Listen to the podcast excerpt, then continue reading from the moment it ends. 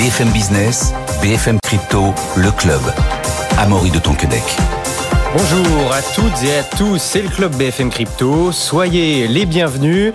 Au sommaire du jour, Champagne Zhao Sisi pour les intimes, l'ex-grand patron de Binance confiné aux États-Unis jusqu'à nouvel ordre. Quelle est la suite pour lui? On va voir ça en quelques instants. Et suite à cette affaire, on voit que l'action Coinbase monte. On verra comment les, les cartes pourraient être rebattues dans l'univers crypto suite à cette affaire. Pour en parler en plateau avec nous, Valentin Demé est avec nous. Bonjour Valentin. Bonjour Amaury. Directeur des contenus chez Crypto, c'est CEO de Cube3. Et les cryptos, polluantes pour certains, pourraient servir à financer la transition écologique. Un bon sujet hein, avant l'ouverture de la COP 28 à Dubaï ce jeudi.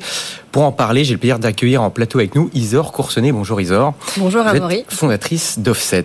Et enfin, on verra que les pays s'unissent. Mais s'unissent pourquoi? Eh bien, pour tracer les cryptos à, l'international et lutter contre l'évasion fiscale. Voilà le programme. Avant ça, on prend tout de suite des nouvelles du pouls du, du Bitcoin hein, avec Xavier Fenot, associé chez Interactive Trading. Bonjour Xavier. Bonjour Amaury. Xavier, euh, j'ai l'impression qu'on latéralise autour des 37 000 dollars depuis une semaine. Euh, c'est parti pour durer? Bah, ça fait même 15 jours en fait que ça plafonne effectivement. En fait, si on regarde la capitalisation totale, en fait, c'est la valorisation du marché qui regroupe l'ensemble des crypto-monnaies. Ben, c'est vrai qu'on tourne autour des 1400 milliards de dollars. Alors, c'est vrai que c'est une pause légitime, hein, je dirais même euh, salutaire, euh, comme d'ailleurs sur les marchés traditionnels après une fin de mois d'octobre et début novembre qui a été quand même sur les chapeaux de roue. Donc sur Bitcoin, euh, c'est vrai que ça nous donne deux niveaux clés. Donc depuis deux semaines, 35 300 dollars en bas, 38 000 dollars en haut. Ça, c'était le premier objectif en fait de cette sortie par le haut de ce range 25 000, 31 000 dollars dans lequel Bitcoin était coincé entre le mois d'avril et jusqu'à fin octobre. Alors, pour répondre à votre question, euh, bah, qu'est-ce qui pourrait euh, lui permettre finalement de, de se redynamiser et de sortir de cet étau finalement 35 000, 38 000 dollars, je le rappelle? Bah, À court terme, on pourrait peut-être trouver un second souffle avec les quelques chiffres économiques euh, de cette semaine, très attendus aussi par les marchés traditionnels. Deuxième estimation du PIB aux États-Unis, ça c'est demain. Vendredi, l'inflation qu'on aura aussi aux États-Unis, hein, c'est le PCE, donc c'est mieux pondéré que le CPI qui était ressorti déjà il y a deux semaines.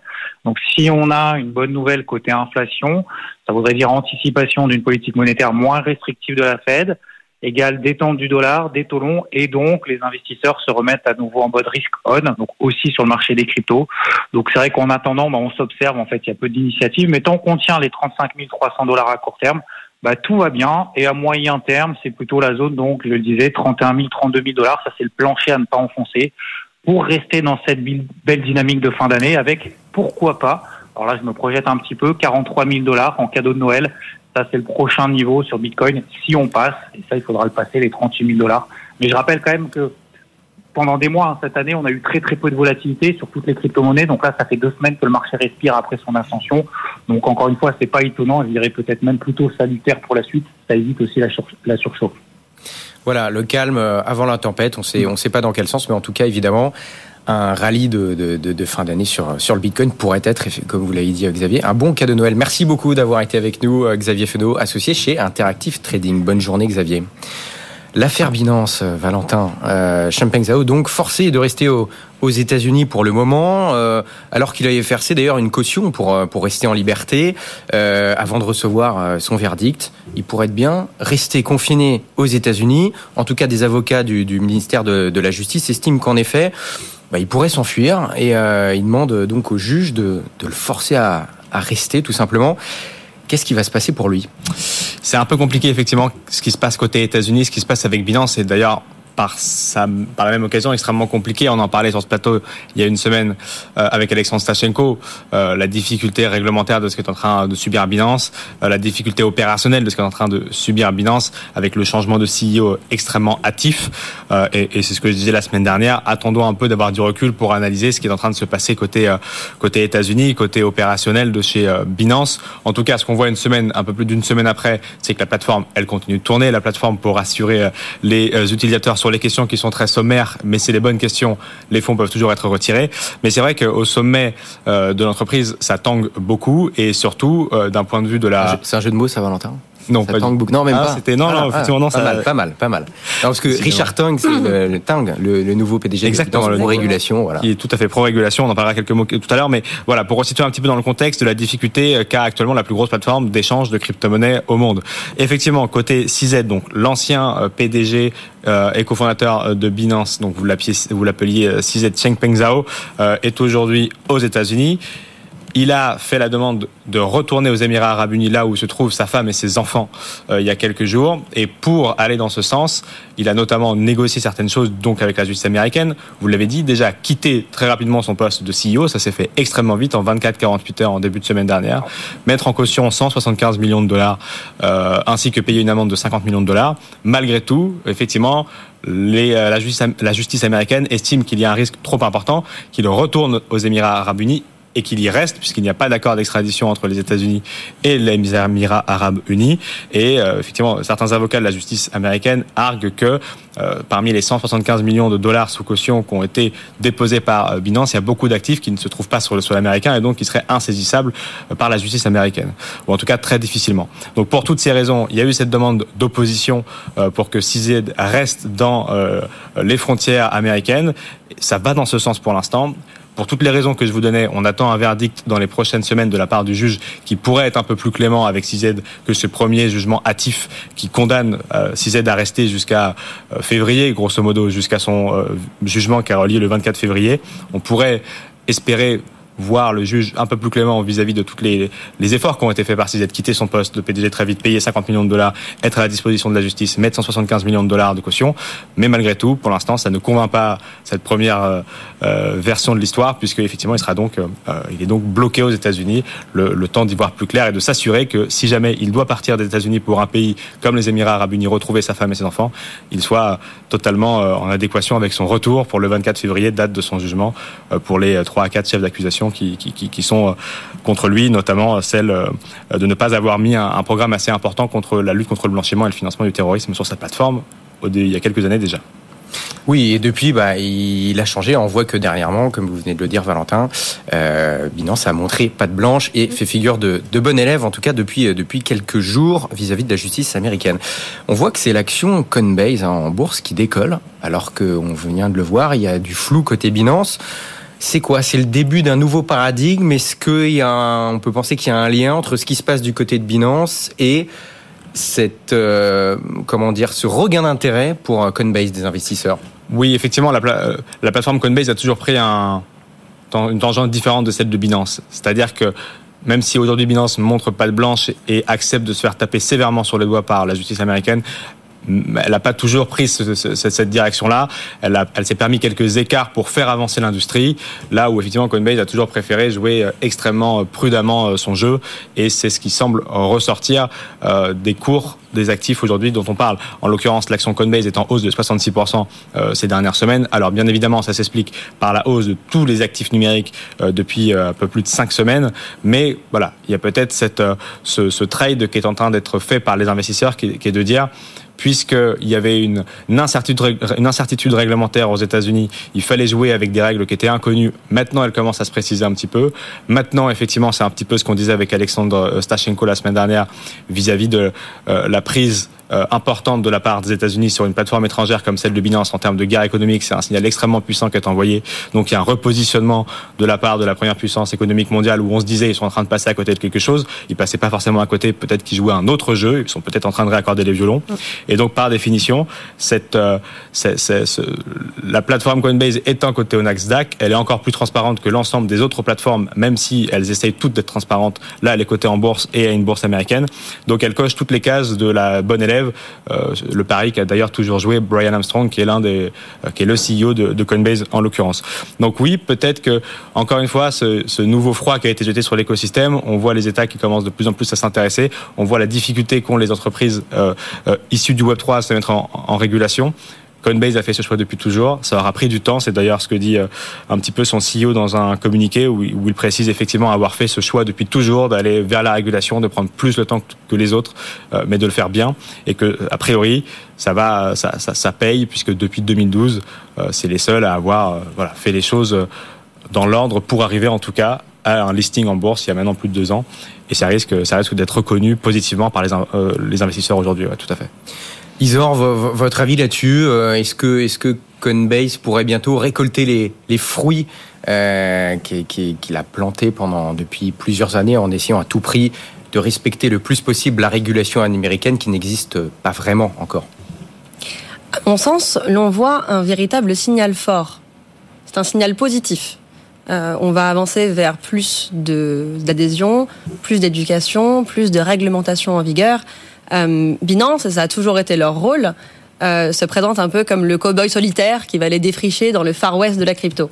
Euh, généralement, on peut suivre la piste avec OKX qui va aller de pays en pays, avec euh, Binance qui va bousculer un peu les codes, et à la suite de Binance, euh, différents grands exchanges qui vont après passer derrière. mais généralement, c'est toujours Binance qui va mener la charge. on arrive à, à, une véritable croisée des chemins où, pour ce qui est de la finance traditionnelle, JP Morgan va lancer Onyx, qui va également venir se positionner sur le marché. Euh, on a pu voir aussi un autre exchange qui était un peu plus discret, qui le reste encore, qui était financé par la World Bank, par la Banque mondiale. Et euh, nous allons avoir BlackRock, qui euh, qui avait d'ailleurs, de mes souvenirs, engagé l'ancien l'ancien head of digital assets de Ripple pour spearhead la division des digital assets de chez BlackRock. Donc cela fait maintenant deux ans. Donc je pense qu'ils sont en train de, de préparer quelque chose. Euh, en tout cas, il y, a, il y a beaucoup de mouvements du côté de BlackRock. Euh, L'annoncer sur l'ETF du Bitcoin, pour moi, ce ne sont, ce ne sont que des signaux positifs. C'est un écosystème en pleine croissance. Et euh, justement, avec Offset, on se positionne sur cette ouverture. Justement, on va en parler d'ailleurs parce qu'il y a la, il y a la, la COP28 euh, qui débute ce jeudi 30 novembre à Dubaï aux Émirats Arabes Unis et ce jusqu'au 30 décembre. Euh, et on va parler du marché carbone, Isor, avec vous. Vous avez donc fondé euh, Offset, hein, qui est dans le but euh, d'accélérer euh, Offset. Pardon, je finis avec ça. Vous avez fondé Offset avec en advisor notamment Xavier Gomez et Nicolas Baca, qui est cofondateur de Ledger. Et euh, le challenge, c'est quoi? C'est de réduire les émissions de gaz à effet de serre de moitié d'ici euh, d'ici 2030, donc euh, beau challenge. Et une des solutions que vous proposez, c'est d'accélérer l'arrivée de, de liquidités nécessaires pour financer donc le coût de la transition. Pour commencer, est-ce que vous pouvez nous dire euh, ce qu'est Offset, nous présenter ce que c'est? On est, c'est quoi? On est à la croisée d'une fintech et d'une climate tech? C'est très simple. Ce qu'on fait, c'est un effort de traduction. Euh, c'est euh, quand on regarde le crédit carbone. Euh, le crédit, ça veut dire la confiance. Le carbone, c'est une molécule que l'on retrouve dans toute forme de vie. Donc un crédit carbone, c'est une confiance que l'on accorde sur la vie. Donc à quel point, en l'occurrence sur les marchés des quotas carbone, on va, en tant qu'organisme gouvernemental, indexer une confiance à une grande entreprise ou un grand pollueur sur un crédit de vie. Donc on va vous donner un quota d'émissions que vous allez pouvoir utiliser et ensuite traduire en liquidité. Donc ça veut dire pour ceux qui nous écoutent et qui ne connaîtraient pas forcément le fonctionnement des quotas carbone, on donne à certaines entreprises un droit d'émission carbone et si elles le dépassent, elles doivent payer. Exactement. La grande problématique, celle du greenwashing, parce qu'on ne peut, on ne peut plus parler du carbone sans l'aborder maintenant, euh, ça a été justement un problème de confiance. C'est euh, à quoi servent ces quotas? Les projets ont-ils une véritable valeur réelle et tangible? Comment est-ce qu'on peut mettre un prix sur le coût de la vie? Toutes ces problématiques ont été euh, abordées depuis l'ouverture des marchés en 1990-2000, ont été concrétisées par le protocole de Kyoto, mais à l'heure actuelle, le constat est là. il y a une problématique à échelle mondiale sur la planète. On a des objectifs dont seule une élite ne parle, et euh, nous avons des solutions qui ne sont pas nées de diversité, qui sont nées des personnes qui ont elles-mêmes régulé l'écosystème. Pour moi, la richesse vient de la diversité. On ne peut pas arrêter l'inévitable d'une adhésion à la crypto-monnaie, à une meilleure vulgarisation, une meilleure éducation, une meilleure compréhension. C'est là où on va se positionner. Ça concerne tout le monde. Donc nous, on veut venir traduire, donner les outils, mais sans pour autant brusquer et aller à contre-courant d'un écosystème qui est euh, pas précaire, mais euh, qui est très très minutieux. Donc on va utiliser les codes des marchés, donc du cap and trade américain, des codes purement financiers, et on va les traduire avec des codes plus euh, rapides, plus frais, plus enthousiasme, justement pour faire appel à une nouvelle génération qui va euh, recréer un nouveau vent frais d'innovation dans cet écosystème, comme la crypto. On va faire un exchange qui va permettre de trader du quota, mais avec des crypto-monnaies. D'accord, donc ça, veut, dire quoi? Ça veut dire rendre euh, plus liquide, plus accessible, plus disponible euh, ce marché carbone via une, la technologie blockchain? On va faire en sorte qu'il coopère. C'est-à-dire que la blockchain permet une traçabilité. Donc lorsqu'il y aura un quota qui sera émis, on va faire ce que l'on appelle un proof of offset. Donc une preuve de compensation. Qu'a été fait du crédit, qu'a été fait du quota. Donc cette preuve va permettre au gouvernement de s'assurer à échelle nationale ou internationale quel est l'état de l'art du marché. Ça permet quoi? Ça permet d'avoir euh, plus de plus de transparence sur ces sur tous ces quotas qui sont émis, Tout voir s'ils sont bien respectés par rapport à ce qui existe aujourd'hui? Ça permet une meilleure euh, liquidité, ça va être plus rapide. Euh, ça permet une meilleure compréhension et effectivement surtout ça permet une meilleure transparence. Parce qu'à l'heure actuelle, tout ceci reste toujours de l'ordre de euh, d'un public averti. Mais ce que nous cherchons à faire avec Offset, c'est que demain, n'importe quel citoyen puisse se connecter sur la plateforme et vérifier, tiens, euh, je vais voir quel est un grand pollueur, euh, combien de quotas ont-ils été émis. Ah, on peut effectivement s'assurer de la traçabilité. C'est allé par là, c'est allé par ici. Et la blockchain fait vœu de confiance. Donc c'est quoi, si je peux, pour être sûr d'avoir bien suivi, c'est quoi Vous faites un exchange, sauf que dessus, on va pas acheter ou trader des crypto-monnaies, mais ce sera des comment dire des quotas carbone qui sont quoi? Ils sont tokenisés? Comment ça se passe techniquement? Je vais, euh, je vais donner un mot qui va, qui va faire froncer des sourcils de certains, euh, la taxe. La taxe carbone. Donc on va, on va faire un plugin qui va être, euh, sans rentrer dans les détails, très, très versé sur la comptabilité, sur les finances, sur la taxe, sur le, sur le nerf de la guerre, entre guillemets. Et de là, on va permettre un, un on-ramp qui va être plugué dans un exchange. Donc pour eux, c'est du fiat à un actif. Et pour l'écosystème de la crypto-monnaie, on va simplement être interopérable avec des cryptos. Donc si par exemple un institutionnel qui a euh, acheté du Bitcoin a envie de pouvoir acheter un quota carbone, on va lui permettre cette rapidité. Et ça existe, ça existe déjà Ou alors euh, vous avez, euh, vous êtes précurseur dans ce Alors, excellente question. Euh, la jeunesse d'Offset, pour parler un petit peu d'histoire, euh, on est un spin-off d'une entreprise américaine. Mais à l'international, ça manque de régulation. Là où euh, c'est un euh, berceau d'innovation pour euh, les crypto-monnaies, pour les crypto-actifs, pour la blockchain, pour ce qui est du marché du carbone, on ne peut pas donner une véritable valeur sans régulation. Et pour une fois, le marché européen est très en avance. Ils sont les premiers à avoir publié une réglementation à échelle européenne. Ils sont les premiers à avoir mis en sorte un framework et des guidelines. Donc nous avons fait le choix de venir en France pour justement profiter de ce berceau réglementaire. Donc pour vous, euh, d'ailleurs, on va parler hein, réglementation dans, dans, dans quelques instants, mais plus à l'échelle internationale. Ce qui se passe, ce qu'on prépare, euh, alors je ne sais pas si c'est un lien direct avec votre activité, mais ce qui se prépare notamment avec, euh, en Europe, avec Mika, qui va arriver Mhm.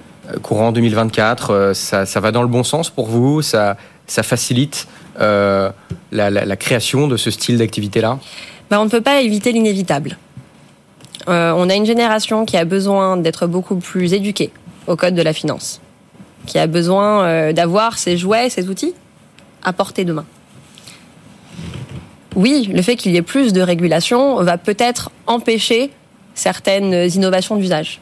Néanmoins, je pense qu'elles vont offrir un socle et une fondation beaucoup plus stable à ceux qui sont présents dans l'écosystème depuis longtemps, qui les attendent et qui s'y préparent. et qui concrètement va pouvoir euh, investir dans ce que vous proposez sur la plateforme pour pouvoir s'exposer à ce marché carbone? Est-ce que ça va permettre à des gens qui ne, qui ne peuvent pas s'y exposer aujourd'hui de s'y exposer? Ou alors ce sera les mêmes personnes mais qui vont s'y exposer d'une manière différente? On va chercher à faire les deux. Euh, c'est une excellente question, justement. Mais euh, à mon sens, on ne peut pas jeter les gens dans un bac d'eau glacée. Il faut commencer d'abord avec le petit bain.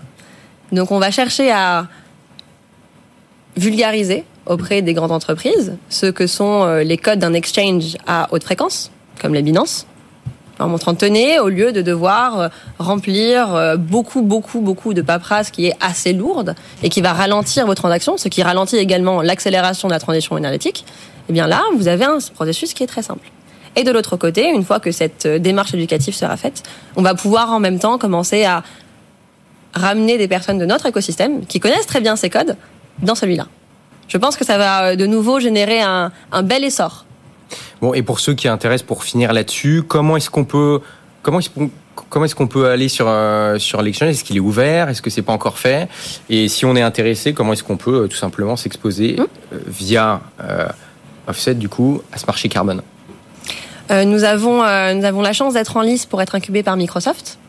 Euh, nous aurons un MVP. euh, il est une première partie est finalisée, mais il y a beaucoup de prix techniques que l'on a envie de mettre en place, euh, accompagnés par des personnes justement comme Nicolas Baca. euh, qui euh, savent extrêmement bien quelles ont été les choses trappes qui ont lieu auparavant afin qu'on puisse être prêt directement. Euh, nous avons prévu euh, fin trimestre 2024. Nous avons déjà un investisseur euh, qui euh, qui prend en compte tous les charges de développement pour nous et nous cherchons d'ailleurs d'autres investisseurs à entrer au capital. On est en pleine levée de fonds. Euh, n'hésitez pas à me contacter. Voilà, c'est dit. Le message, le message est passé. On est clair ici. On va euh, parler tout de suite avec Valentin des transactions crypto qui vont être de plus en plus tracées à l'international. hein. Qu'est-ce que la norme euh, CARF pour la fiscalité d'ailleurs C'est comme ça qu'on dit Valentin. Il y a- C-A-R-F. C'est toujours très compliqué quand il s'agit de la fiscalité. C'est comme l'anglais, je ne me prononcerai pas. Vous l'avez très bien fait. Bon. Chez nous, on a CIBAM. C'est comme quoi ils aiment bien les acronymes. Ah, bon voilà, c'est CARF en tout cas. Je- voilà. Peut-être que c'est CARF. Voilà. En quoi ça consiste alors? C'est ça votre question au final. Bah, Euh, ça, de quoi, de quoi on parle quand on parle de ça? On parle un petit peu d'un autre acronyme dont on sait comment il se prononce, c'est DAC8. On en a aussi un peu parlé sur ce plateau. Tout simplement, c'est quoi? C'est la facilité dans les pays européens à transmettre les informations fiscales euh, dans les pays euh, où justement résident euh, les contribuables. Euh, ça, c'était au niveau européen et on en a déjà suffisamment parlé sur ce plateau. C'est-à-dire, euh, Maurice, si vous faites une transaction sur un, une plateforme comme CoinHouse, on va faire très simple, ou en tout cas dans, même dans l'Union européenne, eh bien, il y a une capacité de euh, demain, hein, c'est pas tout de suite, mais demain, de l'administration fiscale à pouvoir recouper ces informations. Euh, là, ce qui se passe avec cette, euh, cette nouvelle réglementation, c'est que ça sera la même chose, mais au niveau mondial. Il y a 47 pays qui ont effectivement signé cet accord, dont les États-Unis. Et donc 46 autres, on va pas tous les citer ici, sinon on n'aura pas le temps. Euh, mais euh, l'ambition, c'est quoi? De fournir le nom, le prénom, euh, euh, le numéro fiscal, la date de naissance, l'adresse et les transactions que vous avez faites sur la plateforme. À partir de 2027. Ce qui veut dire que si à partir de Il y aura 2000, l'euro numérique aussi. il y aura aussi l'euro numérique. A, priori. Beaucoup de choses d'un coup. Ouais. sur une convergence des luttes. Euh, mais sur ce sujet-là, l'objectif, c'est effectivement de pouvoir comparer ce que vous allez déclarer à l'administra- à l'administration fiscale. Depuis des années, on sait qu'il faut déclarer à l'administration fiscale les plateformes détenues en crypto, hein, euh, particulièrement celles qui n'ont pas l'UPSAM, parce qu'il y a toujours la, euh, la subtilité de, il y en a qui sont qu'on doit déclarer, d'autres qu'on n'est pas obligé de déclarer. Le plus simple, c'est de les déclarer toutes si on veut faire les choses bien. Et ensuite, il y a l'obligation de déclarer les cessions de- contre de la monnaie fiduciaire puisqu'elles sont imposées à 30% sur la plus-value, la fameuse flat tax.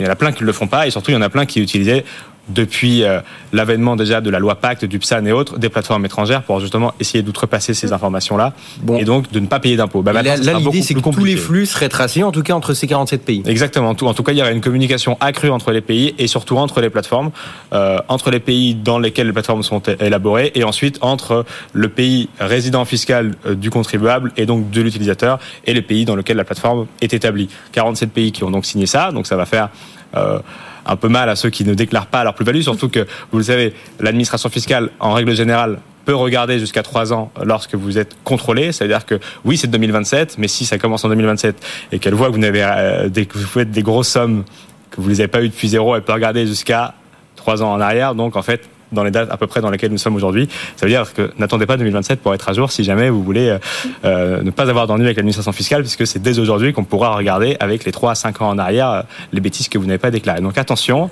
la convergence des luttes démarre et elle sera donc active à partir de 2027 en ce qui concerne la communication entre tous les pays, parce qu'aujourd'hui, c'est vrai, c'est extrêmement complexe pour l'administration fiscale de faire une demande à une plateforme étrangère, d'attendre qu'elle réponde, si tant est qu'elle veut répondre, ensuite qu'elle reçoive une information de manière totalement décorrélée et surtout avec chacun ses, euh, sa, sa manière de communiquer, hein, donc c'est très compliqué de revoir les flux. Si c'est uniformisé et que donc 47 pays s'engagent, ça risque d'être plus compliqué demain. Attention à tous ceux qui souffrent de phobie administrative. Ah, ça, Soyez prudents. Isor, le mot de la fin, il nous reste 30 secondes. Et Justement, je vais tirer la, la même cloche que Valentin. Euh, en 2026, pour ce qui est des marchés des quotas carbone, il y a euh, le fameux CEBAM qui va euh, réglementer les échanges aux douanes et aux frontières. Donc euh, les euh, grandes entreprises qui veulent faire des échanges, euh, même ne serait-ce que de l'import-export, vont devoir également se préparer à une taxe et une réglementation. Eh ben, faites-vous soigner, faites-vous soigner, soyez très très prudents. Merci beaucoup d'avoir été avec nous, Valentin Demey, directeur des contenus Merci chez Cryptos, TCO de Cube 3, Isor Coursonnet. donc Merci d'Offset. Merci d'avoir été avec nous. Bonne journée, bonne soirée et à demain 15h. BFM Business, BFM Crypto, le club.